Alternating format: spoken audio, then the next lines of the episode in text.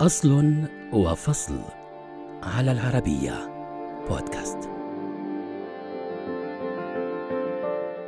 عالم صناعة الأفلام بل عالم صناعة المليارات. هذه الصناعة التي يزيد عمرها على أكثر من 130 عاماً بدأت بفيلم مدته ثانيتان باللونين الأبيض والأسود ومرت بعدها بالكثير من المراحل حتى أصبحت وسيلة للترفيه والتواصل ومنبراً لطرح القضايا وأصبحت تدر أرباحاً خيالية وتقدر إيراداتها اليوم بنحو 100 مليار دولار. تعود أصول صناعة الأفلام إلى العام 1888 عندما صور الفرنسي لوي لو برينس أول فيلم على الإطلاق وكان مشهداً لحديقة راوند هاي وبلغت مدته ثانيتين وأحد عشر جزءاً من الثانية فقط. وفي عام 1895 صنع الأخوان لويس وأوغست لوميير أول كاميرا سينمائية وكانت عبارة عن كاميرا وجهاز عرض وطابعة أفلام في جهاز واحد.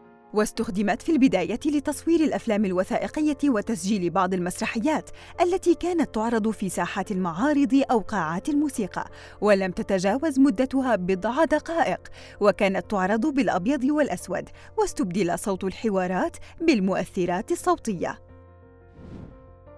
وبحلول عام 1914 انتشرت الأفلام السينمائية وكانت أوروبا وروسيا والدول الإسكندنافية هي الدول الرائدة في هذا المجال وأصبحت الأفلام أطول وأصبح سرد القصص هو الشكل الأكثر انتشاراً مع بقائها بالأبيض والأسود.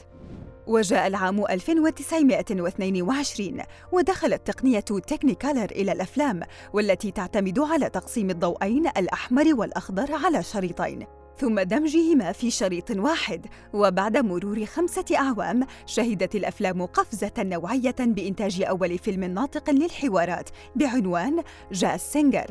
وفي عام 1929 ظهرت جائزة الأوسكار وحصل فيلم وينجز على أول جائزة لأفضل فيلم.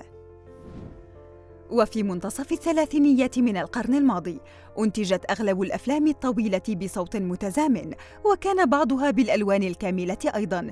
ومع ازدياد شعبية الأفلام في الخمسينيات استمرت الأفلام في الانتشار والنمو واقتحمت موضوعات اجتماعية أكثر نضجاً. وظهرت التجهيزات الفنية المتطورة مثل الموسيقى والديكور كما بدأت الأفلام من الدول المختلفة بالدخول إلى أمريكا. أما عن أفلام العصر الحديث فقد دخلت في عام 1977 بعد إنتاج أول فيلم من سلسلة أفلام حرب النجوم التي استخدمت فيها التقنيات الرقمية والمؤثرات الخاصة لأول مرة وهو ما أحدث ثورة في هوليوود واستمر تطورها حتى الألفية الثالثة وظهر التصوير الرقمي ليحل محل الأفلام التي تصور على الخام أو ما يسمى السليولويد وأصبحت صناعة الأفلام اليوم من أكثر الصناعات شعبية وإرباحًا على مستوى العالم، فقد حققت هذه الصناعة في عام 2019 إيرادات تجاوزت 100 مليار دولار.